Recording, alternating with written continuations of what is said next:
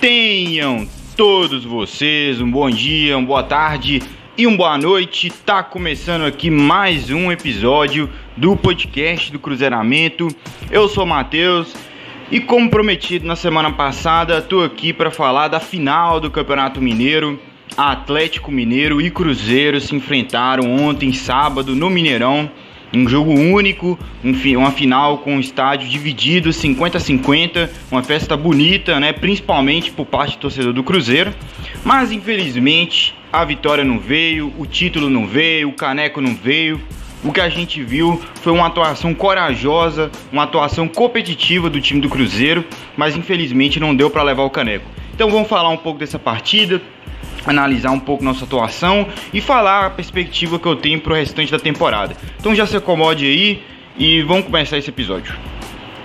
Paulo Pessolano tentou emular o que ele fez na primeira fase do Campeonato Mineiro, onde ele atuou com aquela formação com três volantes, que, abrindo um parênteses aqui, é uma formação que o Paulo Pessolano tem pontualmente tentando é, testar né, nesse time do Cruzeiro. Tentou num jogo contra o Democrata, tentou contra o Atlético na semifinal do Mineiro, em outras ocasiões também. É, inclusive no clássico, né, onde deu mais certo. Então o Paulo Pessolano achou que seria a maneira mais inteligente de enfrentar o Atlético, né, que sempre bom ressaltar é um dos melhores elencos do país. Tem todo esse momento de investimento, né, um bilionário jorrando dinheiro lá. Então o Paulo Pessolano achou que essa era a maneira mais é, inteligente de enfrentar um time é, como o Atlético, né? O que mais me surpreendeu nessa escalação foi a entrada do Vitor Leque no time titular. É, ali naquela posição do Leque estavam disputando ali o Vagninho e o Daniel. Né, o Vitor Leque corria totalmente por fora, mas acabou que ele foi escolhido. E eu cheguei na conclusão de que talvez seria uma questão de velocidade. Talvez o Paulo Pessolano estava querendo um jogador mais rápido, um jogador que tem um enfrentamento melhor no um contra um, né? O Wagninho não é esse jogador. É, inclusive, muita gente achou que era, ainda acha que é, mas depois desse Campeonato Mineiro, né, depois de muitos jogos aí do Wagninho, eu pude constatar que o Wagninho não é esse jogador de velocidade que vai pegar a bola e vai para cima, vai quebrar uma linha de marcação, vai ganhar numa corrida, muito difícil. O Vagninho, apesar de não ser um jogador paradão, lento, ele também não é um jogador rápido. Ele é um jogador que tem algumas habilidades, né, principalmente no drible mais curto, mas a questão da explosão não é muita dele. E o Daniel Júnior é a mesma coisa. É um, é um jogador que não é rápido, não é um jogador velocista, é um jogador técnico, é um jogador de bom chute, é um jogador que também tem aquele drible curto bom, mas a explosão, né, o, o Daniel não tem. Eu acredito que foi por isso que o Leque entrou na partida. Agora, o jogo em si, né, os 90 minutos, eu acho que foi um clássico que a gente pode falar é um clássico onde os dois times tentaram ferir o máximo possível é, os pontos fracos né, do, de ambos. O Atlético, desde o início da partida, tentando incomodar muita saída de bola do Cruzeiro, porque viu, né, detectou que ali era uma fragilidade do time do Cruzeiro, mesmo a gente é, tendo melhorado bastante nesse quesito desde a primeira rodada, mesmo o time tendo essa filosofia, treina e tal, a gente sabe que é uma filosofia que é, requer tempo, né? Não é da noite pro dia. E mesmo o Cruzeiro já fazendo é, é, essa transição desde a defesa, tocando é, bem, ainda há momentos que, que acontecem os erros, né? E é nesses momentos que o Atlético apostou. Então você vê que o Atlético tentava pressionar muito os zagueiros, principalmente ali o Eduardo Brock, e o Cruzeiro estava tendo uma dificuldade de sair jogando como é de costume, né? O Atlético tirou o conforto do Cruzeiro de fazer aquilo que que gosta, né, que é chegar tocando. Pelo lado do Cruzeiro, o Cruzeiro detectou, né, o Paulo Pessolano e sua comissão, que a grande fraqueza do Atlético é a bola parada, é a bola levantada na área, é ali o fundamento que o time do rival mais sofre, né? Então, com, é, em compensação do time do rival subir no linha para incomodar zagueiro, o Cruzeiro é, sempre que podia levantava essa bola na área e sempre gerava um perigo, tanto que o Edu quase marcou no primeiro, no segundo minuto de jogo ali, ele teve uma chance, quase marcou de cabeça. Então, se o Cruzeiro não tinha aquela tranquilidade de tocar bola, né, de gerar o jogo ali tocando, o Cruzeiro sempre tentava levar esse perigo na bola parada. Senti muita falta do Canezin Eu acho que um dos, um dos principais motivos para o Cruzeiro não ter conseguido jogar como costuma jogar foi a ausência do Canezinho na partida na maior parte do tempo.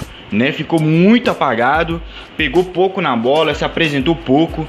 É, lógico, também tem um mérito da marcação do, do Atlético, né, que estava preparado, a verdade é essa, a gente não pode tirar da equação a preparação do rival, né?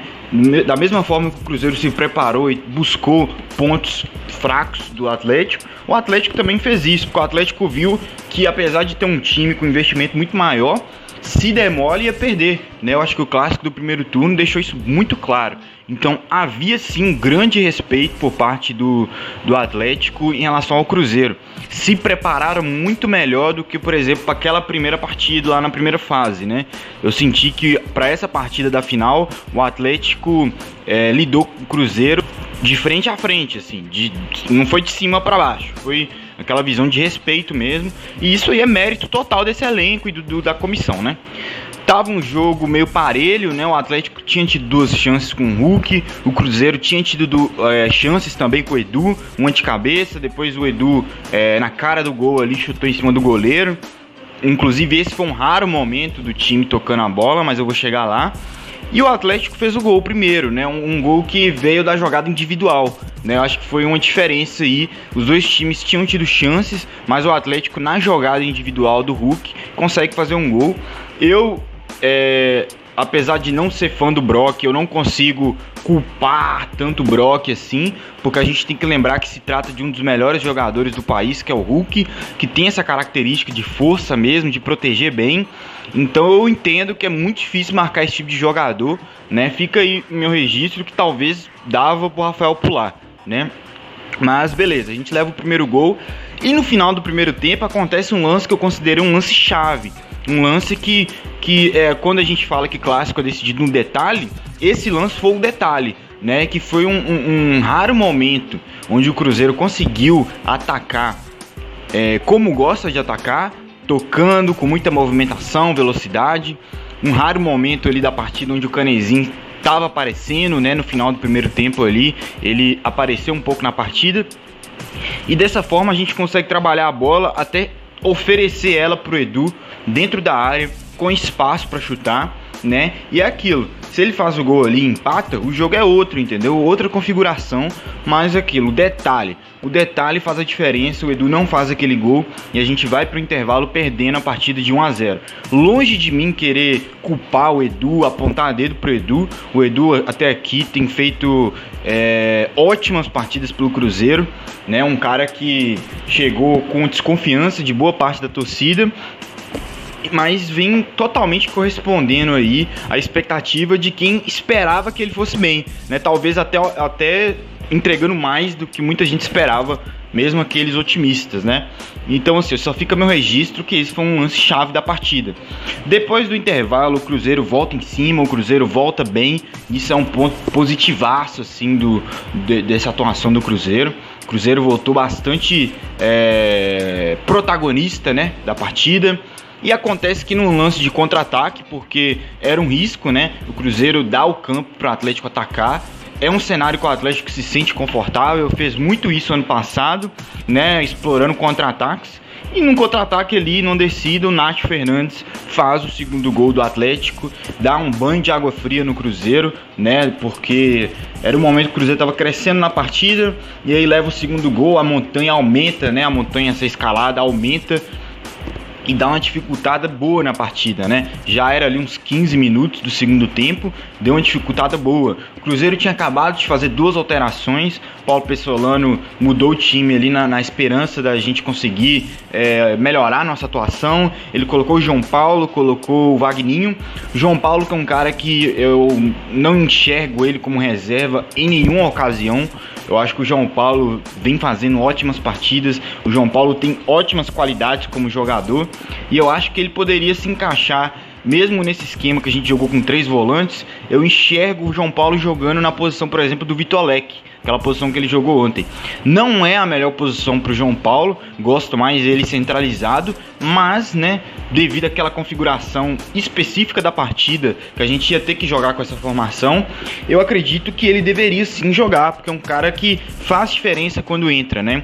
Ele dá uma movimentação diferente, ele realmente é um cara é, diferenciado nesse time do Cruzeiro Infelizmente a gente leva esse segundo gol no momento que, que, o, Wagner, que o João Paulo entra junto com o Wagner. Depois, caminhando para o final da partida, com toda a dificuldade que já estava sendo, o Atlético ainda ganha um pênalti ali, que eu não vou entrar no mérito se foi ou não, mas teve o pênalti, o Hulk converteu. Aí 3 a 0 já era um placar muito injusto e mentiroso, porque a partida não era uma partida de 3 a 0. O Cruzeiro tinha chances também. O Cruzeiro sempre naquela de explorar cruzamentos, o Cruzeiro oferecia perigo. O Rafael Santos estava tendo ótimas achadas nos cruzamentos dele. O Atlético fazia muita falta na lateral do campo e permitia que o Cruzeiro fizesse essa jogada de levantar a bola na área. O Atlético, inclusive, fazendo um parêntese aqui, usou muito essa estratégia de fazer faltas para matar as jogadas, interromper o jogo, é, e o juiz demorou a distribuir cartões para o time do Atlético, né? Isso deu ao Atlético a permissão, praticamente, de continuar fazendo esse tipo de jogada que é matando os lances, né? O Vitor Roque e o Vitor Leque receberam incontáveis faltas na partida, sempre né, nas pontas, não era coincidência. É, como eu disse, o juiz demorou muito punir, o Alan mesmo é, precisou fazer cinco ou seis faltas para levar o primeiro cartão amarelo. Então isso deu uma atrapalhada no jogo do Cruzeiro, mesmo que o Cruzeiro estava utilizando dessas faltas para gerar perigo, né? Mas como eu disse, o 3 a 0 não era um placar justo, era um placar mentiroso. É, ia ser muita sacanagem mesmo se esse time do Cruzeiro, com todos os pontos positivos, todas as qualidades, é, perder uma final de 3 a 0 né? Porque 3 a 0 dá aquela impressão de baile, e não foi um baile. Né? Então no final do jogo o Edu desconta, traz um pouco de justiça para o placar né? Talvez aí se fosse um 2 a 1 pro Atlético seria mais justo, talvez. Mas mesmo assim eu, eu, eu fico feliz do Edu ter conseguido descontar, porque aí traz um pouco mais o jogo para a realidade, né? E destacar o show da torcida, né, cara? A torcida do Cruzeiro ontem fez um show assim histórico no Mineirão. É, é de, de bater palma mesmo para todos esses guerreiros que foram lá, cantaram independente da situação da partida, independente do placar. É, eu fico muito feliz que a torcida do Cruzeiro é, entendeu o momento do time, entende a, o potencial do time, reconhece o potencial do time, sabe que a gente aproveitou o Campeonato Mineiro muito bem, né? O Cruzeiro nunca na sua história recente aproveitou tão bem um Campeonato Mineiro é, como foi esse ano de 2022. E que bom que a torcida tem consciência disso. A torcida sente que esse time tem total condição de subir, né? Então é para aplaudir mesmo essa, essa atuação da torcida, porque passa energia para os próprios jogadores, né?